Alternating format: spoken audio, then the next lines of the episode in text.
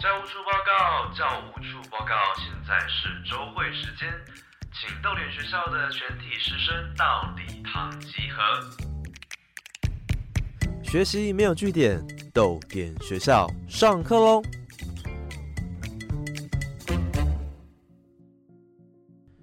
人间失格的主角大庭叶藏，因为太废，快要退社了。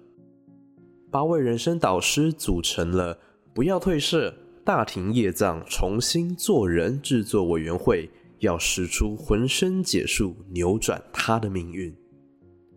豆点学校欢迎你加入这一个充满爱的委员会，救救他，你也顺便重新做人。第四场是由作家陈玉轩和 AtSec 品牌企划长何梦伦对谈，主题是苦瓜脸 out，快涂上指甲油改运吧。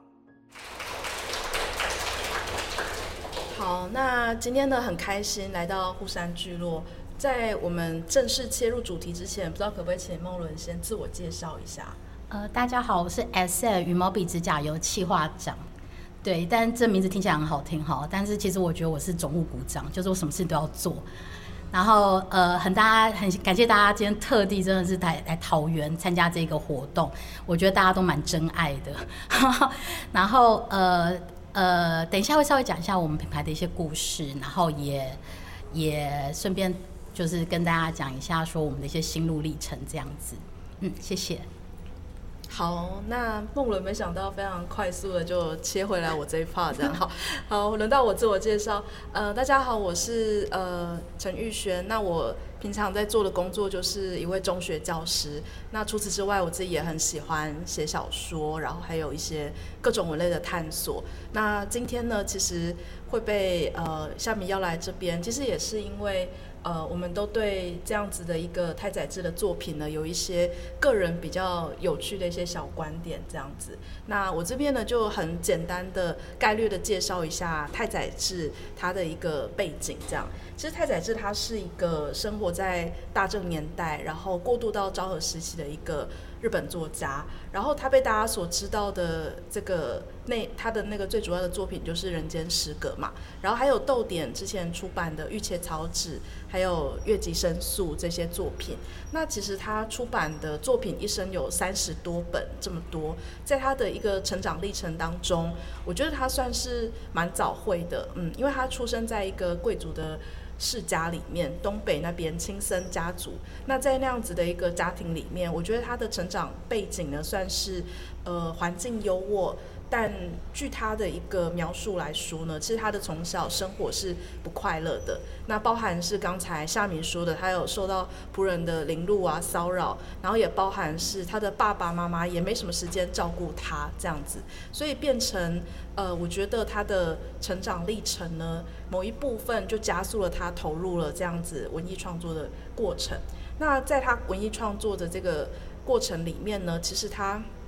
大概中学时期就已经可以开始写小说，在写小说的那些呃过程里面呢，我觉得他是蛮容易呢，把自己的人生投射到一个更悲观的情境里，因为我觉得他的小说是充满了一种自溺，然后或者是自我厌恶，或者是缺乏自信的一个。呃，情绪的循环。那在那个情绪循环当中，他其实后来陆续遇到了一些在他生命中重要的呃艺妓，或者是呃，在他后来有多次自杀经验当中的几个跟他一起去自杀的女性。那在这样子的过程中，好像随着一次一次的尝试自杀，他好像人生并没有因此获得救赎，他反而是每一次的自杀当中，他都。重新又看到了人性很丑陋或者是很不堪的那一面，那所以其实，在读他的这本《人间失格》的时候呢，就知道说他的最终就是跟他的情人一起呃跳河自杀嘛，所以他的那个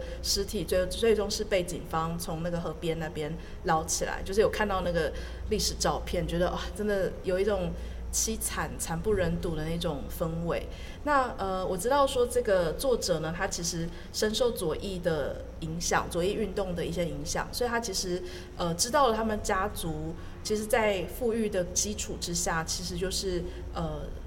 很多的一些仆役的生活，他们是不太管的，或者是当地人民的呃生活是怎么样的悲惨，他们也不太管的。那就是这种种种的冲突加剧了他想要去揭露一切，但是又很怕被人家看到真面目的一种矛盾的过程。所以这个就是呃，我们自己去认识到这样子的一个太宰治一生的一个，我觉得比较重要的点。那关于这本书，其实如果大家有看到的话呢，它是用一个笔记手札的方式来呈现，就它先有前言，然后还有后记，那中间就有第一个笔记、第二个笔记跟第三笔记。那第一笔记呢，它其实就锁定在一个童年成长时光一张照片，然后那个照片是一个想要扮丑，然后让大家觉得好笑的小孩子。他看起来好像在笑，但其实他的描述是，他的那个笑里面呢，有一种别扭，有一种不自然。那到了青年时期呢，他开始好像慢慢的走进了，呃，走出了他的那个东北角的那个小地方，然后认识了。呃，像是枯木这样子的一个，呃，算是带着他可以呃游玩东京或者是认识东京的一个算是关键人物吧。所以好像他开启了他自己不同人生的面相，但你好像也从第二笔记这边呢看得出他自己慢慢堕入地狱的过程。因为就在第二笔记里面呢，他呃就是在一个。跟那个侍女叫都根子的一个相遇当中呢，他找他一起去自杀，然后最终他是都根子死掉了，但是他没死，然后他现在获得了一个被不是获得被起诉了一个协助自杀的罪名，这样，那是他的第二笔记。到了第三笔记，他好像过得比较好了一点，他就是慢慢的发觉，其实世间。这个东西呢，并不是那么抽象，并不是随时会攻击他的一个对象。呃，所谓让大家很恐惧的一些，好像科学事实，并不是那么可怕。比方说，诶，进入这个空间就有很多细菌，可能会让你感染致死。他后来慢慢发现，这个好像也没有那么真实，这样，所以他就在这样子的第三笔记一开始的时候呢，慢慢变好，然后甚至还跟一位非常天真无邪的女孩子叫良子结婚。可是，在结婚之后，他很快的发现到，哦，原来梁子这个看似很值得信任的女孩子，其实竟然也有让他难以置信的出轨的那个面貌，所以他最终其实没有办法接受这个事实，被大家呢选择关进了精神病院。后来把他从精神病院接出来的哥哥们，他们会觉得啊，反正我们家这一位都已经到这个地步了，所以他决定把这个唯一的。弟弟呢有精神，他们认为有精神病的弟弟呢送到乡下去疗养，所以这个小说的最终是结束在一个他无人闻问的，然后一个会虐，就是伴随着一个会虐待他的女佣，呃，在一个破败的木屋里面呢，渐渐静呃静静的度过他的余生，这样子。主要这个故事的梗概是这样。那其实像像这样子的一个人生，不晓得说。呃，梦伦，你当初在看的时候，觉得这样子一个人，你会想要跟他当朋友吗？当朋友哦，嗯，我看他是哪个时期吧。我觉得他恢复正常的时期的时候，这个人其实蛮有趣的。但是当他又陷入在自己的那一个世界里，或者是在在一些社会比较负面的反馈之下之后，他。抗拒的那个状态之下，我可能不会太想跟他交朋友。嗯，对。那好，那你之前是不是很早、很年轻的时候就读过他的作品？对，因为我小时候，我小时候的经历，就我是个蛮，就小时候经历比较特别一点点，所以我很早就对生跟死这件事情很有兴趣。然后那时候是因为大正时期，大正时期在日本历史上其实它很短，它只有十几年。对。然后又在一个那种新旧交接，我们会讲的比较简单点，就是有点像是那种逢魔时刻，就是它是一个黄昏，就是白天黑夜的一个交接的地方。所以那时候整个社会氛围很在就在生跟死之间一直在。然后我们那时候对那个东西很有兴趣，所以看了人格人间失格，那是我国中的时候。然后必须承认，就国中的时候也蛮中二，所以一看人间失格之后，就马上就是。投射非常多自己在里面，就是觉得对对对，我也戴了一个面具面对面对同学，然后我对待老师也戴了一个面具，然后我呃，有时候大合照笑的其实没有真的想笑，所以那时候其实是蛮多是投射出来，就是觉得很像自己，很像自己，很像自己。可是其实你再过一个时期，我记得那是我，那是到我大学毕业的时候，我刚好在东京待一年，然后那时候是看日文版的，就是原因很简单，只是因为那时候封面是我喜欢的艺人。就他那时候出文库一系列，是生田斗真，就是演了所有那个太宰治每本书的封面，我把那整套买齐了，然后就重看了一次《人间失格》，然后那时候就是比较觉得，好像觉得这本书其实，我这样讲的不太好，就是它其实有点负面，就是它其实没有没有让你很舒服，对，然后到了到了到了最近，最近就是重新看了《豆点》了之后。才感受出了另外一种切入的角度，就从假面角度切入它，我才重新再得到了一点点感觉，觉得它其实很贴近，但是你不需要投射。嗯嗯，对，嗯嗯嗯嗯嗯。好，其实听你这样讲，就回应到我自己以前的中学时期，对我我也觉得我在高中时期还蛮喜欢日本文学作品，但那时候其实就没有。就没有呢，就是特别想要看他的作品，因为他的那一句很著名嘛，就是生而为人，我很抱歉。那我自己会觉得有有什么好抱歉的呢？虽然是这样想，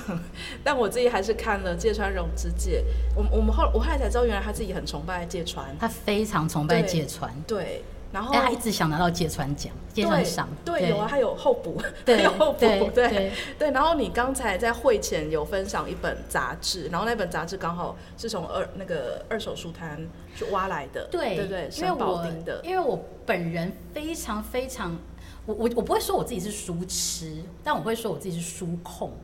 就是我会很喜欢收集书，嗯，然后我今天又带来两本书，第一本就是现在大家看到的正面，这个是大正时期的初回版的《人间失格》，对，然后它没有大家想象中那么贵啦，因为它这本书那时候在买的时候，就是它被大水淹过，嗯，然后对日本人来说，一旦那本书就是有任何瑕疵破损，它基本上就没有价值，所以我那时候是用三千多日币买下它的。对，但是对我们来说，对，但对我们来说，这种书它其实就是那个历史。你可以看那时候的装帧，那时候他们对书的保护，跟桌面封底的那个出版社的一些，他会贴一个类似像书标之类的东西，那是蛮有趣的东西。然后另外一本杂志是我临时决议带来，所以豆点他们不知道。对对，因为我昨天才在看豆点的那个他们写的序言的时候。有一个讲序者有提到三岛由纪夫，因为他其实跟那个大太宰治是同一个时期的，然后他们两个关系其实说密切不密切，但是也蛮密切。对，就三岛由纪夫对太宰治有一种那种恨铁不成钢的感觉，他会觉得太宰治你的你东西很多，你应该不止拿出这些东西。对，然后三岛由纪夫也是一个非常非常戏剧化的人嘛，因为他周面切腹自杀了嘛。然后这本书是一九七零年十二月出版的书。一九七零年就是他自杀那一年，他是十一月底自杀的，所以十二月这个是特刊，是出三岛由纪夫纪念的特刊，所以里面找了一些作者写了他的那个，就是就评论了一下到底是悲剧性英雄还是什么，就是还是他只是一个激进派的，就是政治政治人物这样子，对，所以大家都可以翻一翻哈，我我对我对书的书况没有太要求，所以你们。当然不要滴饮料啦，就是 就是你们可以翻，就是感受一下当年的那个书感跟他们的印刷状况，都蛮有趣的。然后那本杂志更有趣的地方是，它是一九七零年的杂志，一九七零年刚好就是那个万国博览会的那一年，所以它前面几页其实是在批评万国博览会，因为它十二月的时候，对不起，我打到麦克风，他在批评，因为那那因为这个十二月的时候，万国博览会已经结束了。所以他是在讲那个万国博览会，他消耗了太多人力资源跟财跟金钱，然后偏偏那个时期他们又很穷，所以他前面有几页就是拍了那个衰败的那个万国博览会，对，大家都可以翻翻看，可以可以可以可以可以，对，所以其实我看到你对书这么喜爱这件事情，就会觉得找到了知音，这样，对，那像你这么喜欢书的一位。一位呃读者，就是等于说是书痴，你是怎么样去从一本书，然后去发想到一个指甲油那它的一个颜色，或者说当初为什么会想要去创立这样子的一个品牌？我觉得这是一个机会，因为我们的前身其实是设计公司，然后有这个提案，就是指甲油这个提案，然后变成羽毛笔的这个概念，然后再让我去发想整个企划。我觉得这真的是因缘机会跟天降奇缘。对，因为我其实也没有，因为我看书其实真的就是为自己，我从来没有，从来说没有说，呃，为了任何特殊的原因去看书。嗯。但多亏了这个品牌，多亏吗？不好说。但是因为这个品牌，就是我必须看了很多我以前连我不会想碰的书。嗯。对，所以现在的阅读量就变得更大。啊。对。嗯。然后呃。指甲油这个本这个品相本身，我自己也很喜欢。就是就是呃，我是国中就开始擦指甲油的小孩。嗯，不要学哈，我记得有现在现场好像有小孩子哈，不要学哈。对，但是我是很小就擦指甲油，原因是因为我会咬指甲。对我小时候是很严重咬指甲的小孩。就是会咬到旁边的死皮，一起撕的那种，超痛的。对，所以后来就擦指甲油，然后因为会闻到，年轻的时候指甲油都很劣质啊，就闻到的时候就很臭。对，我就不会去不会去咬它，所以我很早就在擦指甲油，然后它就其实变成内化成我自己表达我自己状态的一个一个媒介。就比如说我在学校，我不能擦很亮的指甲油。但是今天我比如说我出去外面玩，我想要表达我今天很开心，我可以擦一个比较亮色的指甲油，这样就渐渐的我跟他之间有这样的连接。嗯，对，所以在进来做这件事情的时候，再附加上我原本兴趣的文学的部分，就刚刚好契合。嗯嗯嗯，对，嗯嗯嗯嗯，也很感谢老板给我这个机会。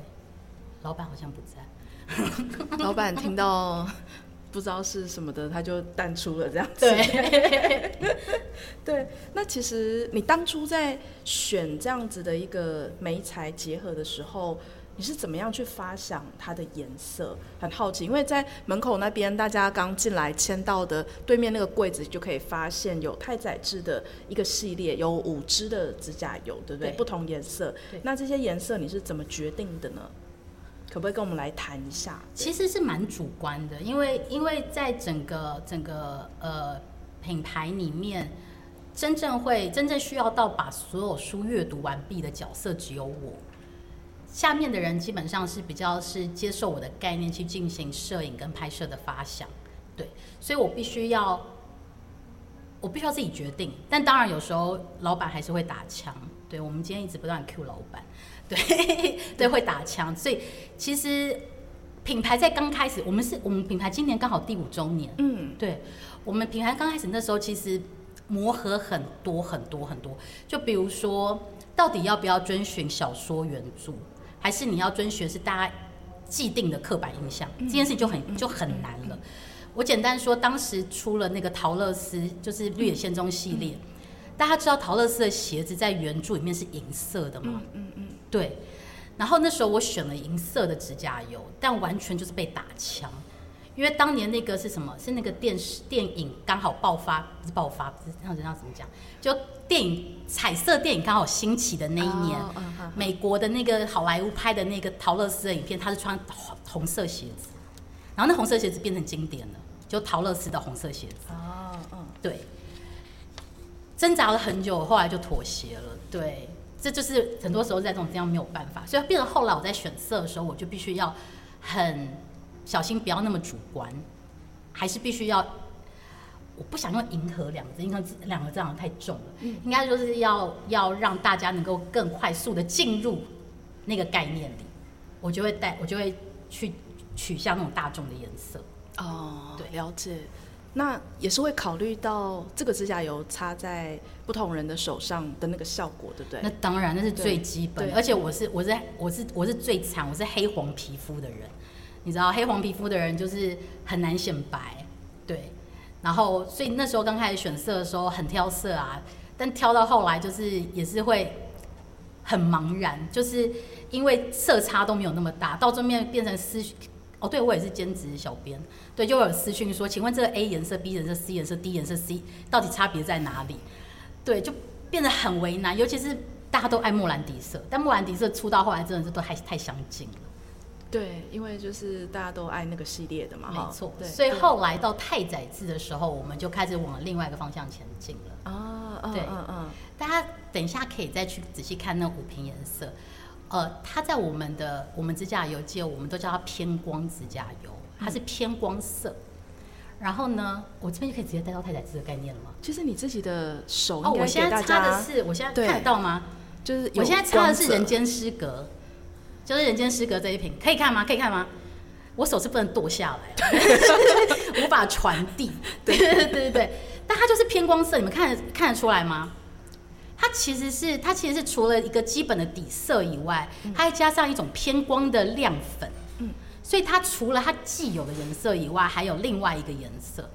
然后太宰治那时候我在发想他，哦，我这样继续讲可以吗？对，可以啊，可以啊，没有问题，没有问题。就太宰治，我那时候在发想他的时候，我觉得他其实没那么浅，但也没那么深。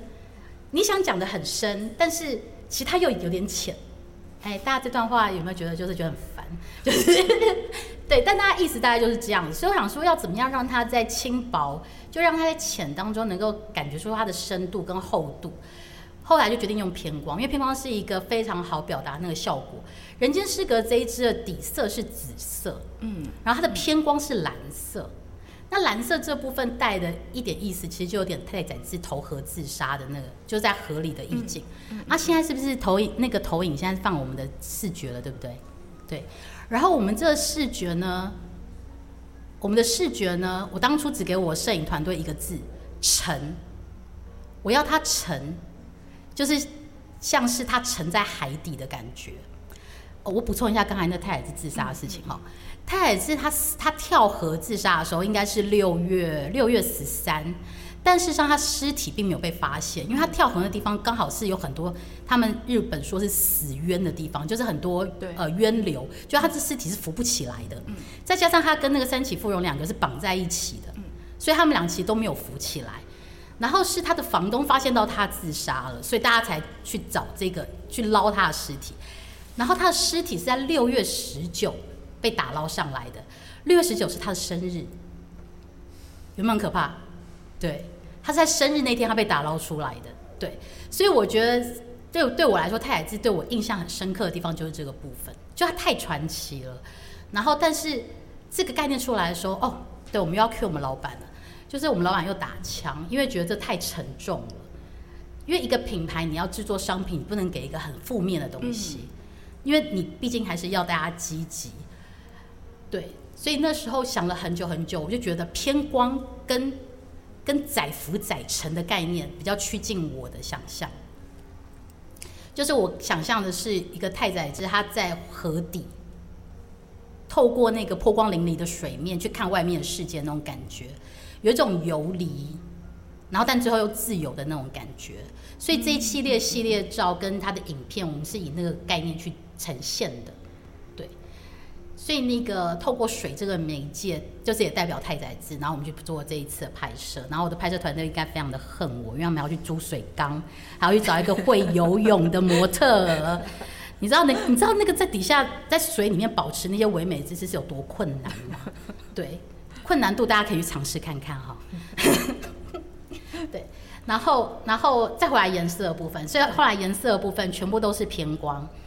那我再讲一支颜色可以吗？好啊，好啊，好啊，当然。就是那一支 Goodbye，我们有一个客那个客人他刚刚擦了，对，Goodbye 是一个白色，然后它是偏它是它是蓝色偏光。Goodbye 这本书呢并没有出版，就是他那本书是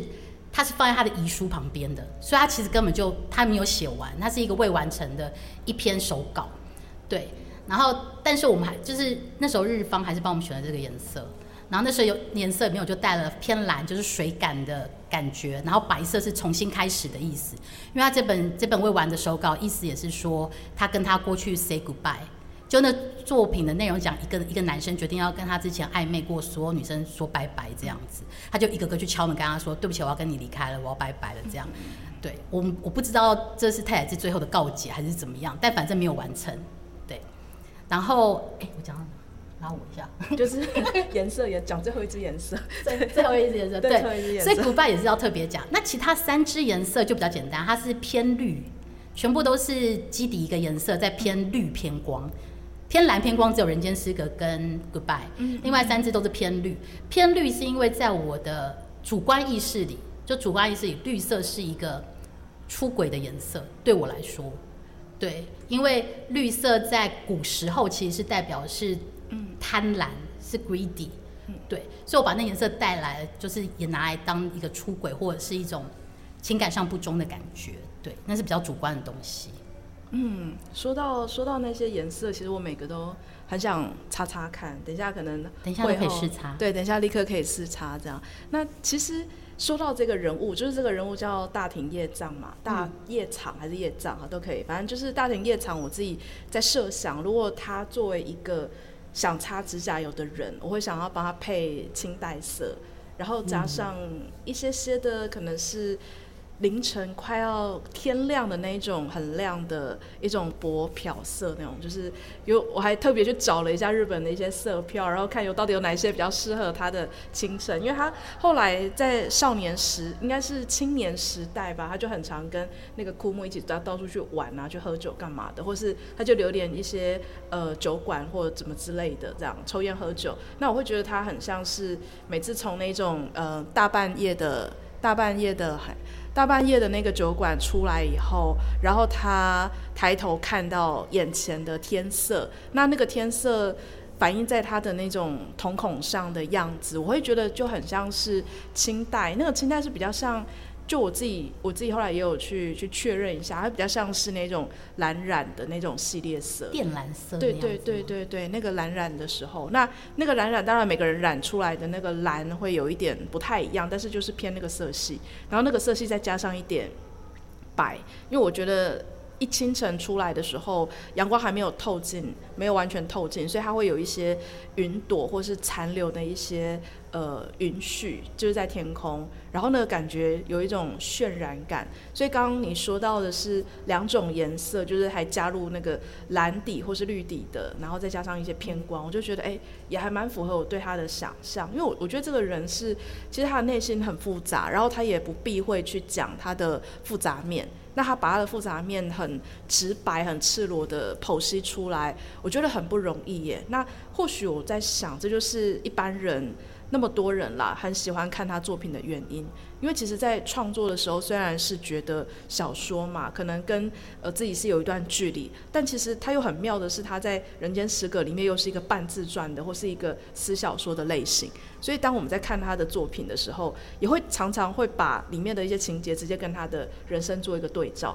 虽然没有百分之百的吻合，但也很多会看到他呃整个人生分成那几段的痕迹，以及他为什么会选择走向一个。一直沉沦的一个过程，对我会觉得这 一般人真的是很难直接用自己的人生来献祭，变成小说的一个部分。他缺钱，对，对他真的，他真的很缺，他真的很缺钱。自从有钱爸爸不给他钱之后，自从他搬出去之后，对，因为他真的，他真的太缺钱。他其实他作品真的很多，他有翻译，他有翻译过。英国的书，然后他也有写过政治评论，就是他任何人只要愿意给他个十块钱、五块钱让他去买酒，他就帮你写。所以三岛由纪夫才是因为这样觉得他恨铁不成钢。这样讲起来好像也有一点点费兹杰罗，费兹杰罗也是为了钱。对，费兹杰罗也是。对对对对。那其实我会觉得他这样子为了钱，跟我们现代的一个。我不晓得，我们现在是当然，大家普遍没有这个有钱的爸爸，然后大家普遍都是为了工作而奔忙。那我自己是蛮好奇，说在这种工作的奔忙当中，就是因为你开始有讲到嘛，就是会有那种面具假面的那个意象。不晓得你在那种工作的场合，或者是越来越社会化的过程里面，有没有感觉到？呃，有点像太宰治一样，想要去抗拒一个假面，他想要撕下这个一般人虚假的那个部分。我觉得我个人的那叫怎么讲启蒙期吗？启蒙期蛮早，就是我蛮早就很叛逆了，所以那时候就一直在一直在寻找一种跟假面自己假面，就是自我真我跟假我之间的和解。就很早就开始做这件事情，所以我还蛮庆幸的。嗯嗯嗯嗯。对，所以到现在我呈现给大家看的状态，其实真我跟假我已经没有那么没有那么太大的区别了。我本性也是这个样子，我今天走出这个箱子，我还是这个样子。嗯嗯嗯嗯嗯。对，然后其实我想到三岛由纪夫也有一本《假面的告白》，对有没有读过？我自己以前很喜欢。对对，那那就觉得这一批虽然不是真的都那么同时期了，但是我觉得他们年代也没有相差很远的日本作者，他们似乎都在关注某一种主题，那好像跟一种时代性也有关系耶。对，我觉得大环境还是有影响啊。对，对而且每个环境你所要戴上的假面一定也是不一样的。嗯，没错。那像你觉得我们现在这个社会中，某一些情况不得不戴的假面会是什么啊？社群假面。对，我相信大家就是不要跟我摇头，大家社群上应该都是另外一个样子。对，我觉得那个是最最明显的差异。对，毕竟我我的年纪真的就是横跨了有手机跟没手机的的年纪，对所以我可以完全可以体会到所谓的社社群假面的一状态。对，是后来我我是这一两年才知道，原来社群的假面还有分很多种，有大的假面、小的假面，因为有 IG 有大号小号，对 有不同的号，就是小号是就给更亲近的朋友，然后大大的那一个账号就是给一般刚认识的朋友。对，然后他们还会用一个脸书账号嘛，就是 for 长辈们，就是给父母父母长辈的各种各种。对，然后还有他们自己现在还有 Twitter，然后赖也是要 for 可能老师要招待他弄个群组，所以现在的我觉得现在更比我们更年轻一代的那些小朋友，他们可能是更需要多重的，而且听说操纵自如的这些假面来替换。对，那我觉得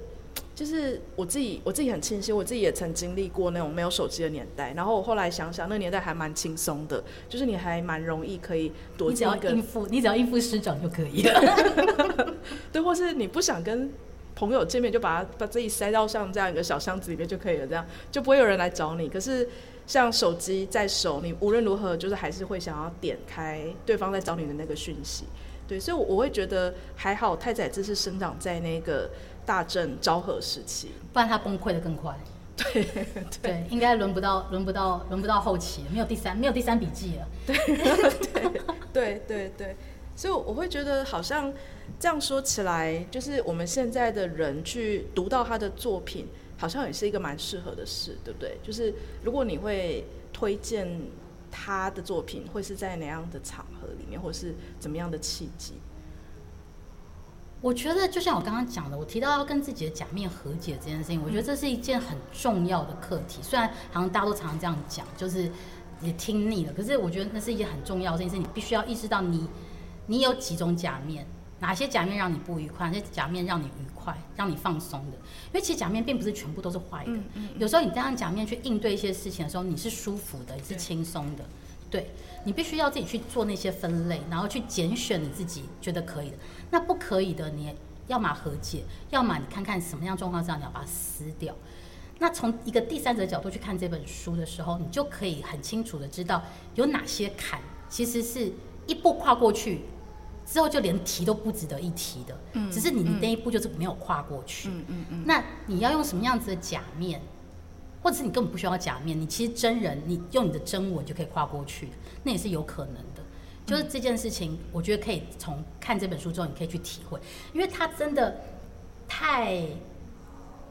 太沉了，嗯。所以你看到最后，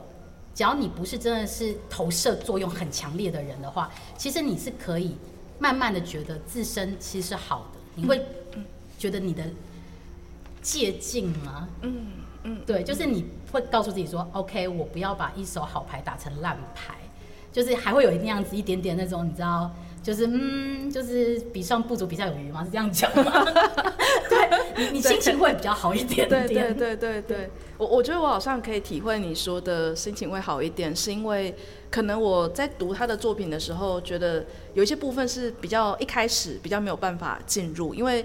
他一开始啦就已经等于说他小时候就很敏感，就察觉到别人包含叫他去吃饭，或者是家里的仆人是怎么样安排他的一些生活作息，以及爸爸问他要什么礼物的时候，我觉得那段也是描写的很传神。就是他本来要输，然后但是爸爸就觉得你是不是要一个一个什么舞舞龙舞狮的一个面具这样子？那他自己觉得不是，但好像大又觉得他又觉得你这个小孩子本来就要这个东西，你干嘛又假装没有？所以他甚至自己还偷偷的跑去爸爸的那个礼物清单那边，偷偷把它改成玩具。本上面对 家长说他有狮子面具。对，然后爸爸还觉得这小孩真是怪里怪气的，要面具就面具，为什么一开始还在骗我，或者还在假装这样子？对，那那个面具拿回来了，大家就很高兴的看着他，然后他也娱乐了大家，就戴着那个狮子面具，然后看到那一幕就觉得，对，确实有时候小孩子就有时候不得不，有时候啦，就是小，我觉得比较小的时候可能会爸妈也不知道怎么对待你，或者是周遭人觉得你可爱，就这样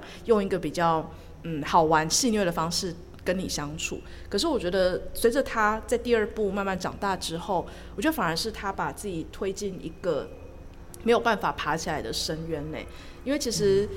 或许啦，别人对待他的一些态度，像那个主一啊，就是可能也别人发现他在戴假面，然后出声讲了他，哎，你你是假装的吧，你是故意的吧，可能也没有那么恶意，但是他可能对他可能那时候就大受打击，觉得全身冒冷汗，好像被人家窥中了一个最重要的秘密一样。但其实，在那个过程中，他其实好像已经丧失了他。把持到主体性的部分，我自己这么认为。然后他有点为了要避免大家更接近他，所以他又逐出了更多的假面，来让别人更看不透这个是一个怎么样的人。然后他就一辈子就一直在逃这个逃离这个别人的想要投射给他的眼光，但其实也是他投射在外界的那个部分，其实充满着不自信，然后不信赖。其实那是一个恶性循环。对啊，对你。戴了面具是你不愉快的面具，你戴那面具走了越长的路，那你应对到的对待那个面具的那些人，就会都是那些人。你不尝试自己换一个面具，你不会改掉你身边的那些那些环绕在你身边的那些朋友。对，其实他在第三笔记这边，他不断的在讲说，难道信赖别人是一种罪恶吗？因为他觉得良子这么善良的人，他怎么还做了这样的事？那但是他也不肯接受梁子的道歉或听他的解释嘛，他就自己陷入了一个，反正梁子都已经外遇了，反正梁子都已经背叛我了，那我怎么还有机会就跟他做什么，做什么做一辈子的夫妻或怎么样？我觉得他在后来等于说更变本加厉的把自己心中的一个呃那种对最后啦对爱的对信任的渴望，自己就摧毁殆尽。我觉得他就是一个极致型的人性本善信奉者，因为只要你是个呃，我是个人性本恶信奉者，但我也没有恶到，就我没有觉得就是，我觉得小恶小坏是每个人都有的，嗯，对。那在他这么极致在追求人性本善的过程当中，他一直受到反馈，而且人会把那些不好的反馈放大，嗯嗯，他就是一直不断放大那些不好的反馈之后，他得到的就会越来越少。他想要得到的东西，他就越来越少。嗯嗯嗯，他可能有点就是负向回馈了他自己。嗯嗯，对啊，他就会觉得，对我就是该走进一个没有人就是了在了解我，或是没有人在关心我的那一条路，我就这样子。你穷愁潦倒一辈子，他最终就是就这样子。他说他要到一个没有女人的地方，对不对？嗯。所以他后来到了一个疯疯人院里面，然后疯人院也都是，它里面写的就是都是男疯子，也没有女护士，也没有女病人，全部都是男的这样子。对。那他就好像一语成谶，如愿以偿嘛。对。就是把自己说成了他自己呃口中的一个预言，这样。那其实我自己深深觉得，创作者好像都是有一种。我不晓得，就某一种预言能力，或是某一种巫的能力。那其实他写了那么多的作品当中，我觉得很多当然他是透过他的人生经历来作为发想、作为灵感。但我觉得同时之间，他好像也忽略了他自己语言跟文字的力量其实很大。他没有把它做一个更怎么说？我们会觉得更更有趣的一些转弯吧。但好像从另一个方面来讲，他也是。写到这么极致，我们才能够看到这样的太宰治。嗯，没错，对。所以其实我们今天呢聊了这么多，好像呃，感觉上好像也为大家呢，就是稍微的开了一点点的太宰治跟品牌指甲油现场大家的，对，没看过《人间失格》的有吗？都看过，嗯，所以大家可可能底下有很多专家，对我 我突然我刚刚突然意识到这件事情，对，抖了一下，对对对对对，好，那哎，我们现在的时间点好像也差不多可以到了一个节点。那等一下呢，就是我们会进入 Q&A 的时间。那现在呢，就是先把时间交给夏明，对不对？夏明哥，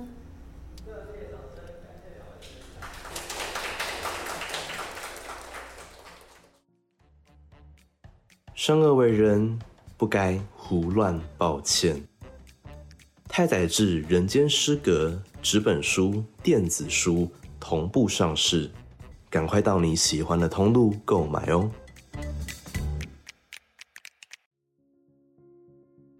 在座谈后的 Q&A，有听众询问玉轩老师会如何带领学生去阅读和理解太宰治和他的作品当中谈到忧郁症、自杀、感情问题和被性骚扰等比较负面的行为跟主题呢？好，呃，谢谢这个提问。哦，我觉得这个提问也是蛮犀利的。一来是因为我就回想了一下我的目前手边的学生啦，他们好像对阅读就没有那么大的兴趣。对，这是一个太犀利的回答哈，这一个一个提问。那不过我最近也是因为呃要对谈这本书，所以就跟学生推荐了一下这本书的内容。那也的确，他们听过我的概述之后，对于这本书好像有点有点兴趣。那个兴趣的部分好像是耸动吧，就是他们的。呃，其实现在高中生的生活还蛮无聊的、无趣的。对，就是他们虽然看似有很多课程的设计，但多半也都是被框在一个一个框格里。就是这个时候要上学，接着要去补习班，然后假日可能要去参加社团活动，或者是哪些地方要去呃打卡或干嘛，因为可能老师有规定他之类的。那所以我我反而觉得现在学生比较缺少的是一种。自我自由，然后探索的一个时间，然后他因为缺少这种时间，所以反而我觉得他可能也搞不太清楚，他现在有的情绪到底是焦虑还是忧郁还是难过，他可能就全部都混在一起。但其实呃，也顺便跟大家讲，其实，在近几年来，呃，学生他们自己的心理疾病还有精神状态，这几年来的的人口比例都还蛮高的。对，就是每年只是新闻可能没有报道，但其实每年都会有一些学生是从学校里消失。对，那那那个消失就是对他就也救不回来的那一种。那在这个情况下，其实辅导老师们也都非常辛苦。那我们作为照理说啦，作为文学类科的老师，应该是最有办法可以去疏解学生的那种情绪压力。虽然是阴暗的作品，但我觉得被人读出来的可能不会只有阴暗，因为我自己回想，呃，个人的高中生活也是很苦闷，但是我觉得还是有一点小空白，所以那时候也读了像三岛由纪夫的《金阁寺》啊，我觉得也很阴暗啊，但我也没有变成一个阴暗的人这样子，所以我觉得好像不一定读那种阴暗的作品就会怎样，而且当时我必须复议。对对哦，对不对？国中的时候就是从那个那个堕落论开始看，就是全部都是不好的书。对，或是什么假面的告白，这样这看起来也是天人五衰，我超爱。对，就是都或是张爱玲的作品，其实高中看起来没有看爱情都看那种真的是超黑暗的。哎张爱玲的不是爱情，它是它是悲剧。对啊，她的 她是大时代的悲剧。对她的爱情其实都是一种，要不就是强取豪夺，不然就是自私算计这样。那我所以我自己会觉得。呃，假设我自己要推荐的话，我反而是想要让他们去看看，在离他们可能五十年、一百年的这些作者们，他们所呈现出来的样貌是这么的真我。因为我觉得现在学生他们因为社群媒体很发达，那所以他们很容易用一些非常轻飘飘、很戏谑式的东西，或者是很。网络流行用语就把它带过，而且现在就是 I G 以图为主嘛，所以文字跟表达也不用很多。那所以反而我会觉得假设他们有人愿意去读这样子的作品，或是我送了他书，他想要来跟我讨论，我都觉得很可能是开启他兴趣还有情绪探索的一个多元化的起点。对，因为我觉得他们现在反而是不太跟人家说自己内心的话，也不太把自己的东西写出来。我觉得现在的空间是反而更小，他比较没有机会在作文里面很自然的表达他自己。因为现在的作文都是比较有一些条件设定的，就是要在条件下完成。那以前的作文就是只有一个题目就乱写，这样大家就随便写，怎样都可以。那可是现在是有阅读的限制，那反而是在限制当中，我觉得反而学生很可惜没有办法表现出他很阴暗或者是很赤裸的那一面，对，所以我会反而呃假设是他愿意读这个，我是非常开心的，想要跟他分享我以前读过更阴暗的作品，这样子，对，谢谢。同时，大爱台青春爱读书的节目制作人文燕也在现场，这是他的回答。我是大爱电视台《青春爱读书》的节目制作人，我叫做文燕。《青春爱读书》呢，长期陪伴青少年阅读，我们会邀请不同地区、不同背景的同学来共读一本书。那七月份，我们也邀请了海苔熊心理师跟六位同学一起来共读这本《人间失格》。嗯，我一直觉得文学就像一面镜子，它其实可以很真实的反映人的想法，然后就是去挖到你的内心深处。所以，呃，我们对同学唯一的要求就是你要诚实的把自己的阅读后的想法说出来，就是如实的呈现自己的想法。我觉得这是。第一个在做这个阅读引导最重要的事情。那呃，录影的过程中，也有同学说他们看完这本书，觉得很像找到一个知音，找到知己，然后觉得呃，大庭业障就是他本人。那也有同学说，他看完书之后是非常讨厌这个男主角，是非常想打他两巴掌哦。那我觉得阅读就是这样，你可以去处理很内心的感受，然后透过阅读可以去反映一个学生的价值观。那我我觉得大家最大的担忧其实就是说，看完这样子黑暗的作品，那对学生会不会造成就是负面？面的影响，会学生会不会看完呢？就哦，我就跳下去了。那我觉得这应该是很多人的担忧啦。不过，呃，我想要先讲一件事情，就是在场的各位，我相信大家跟《人间失格》这本书相遇，一定有他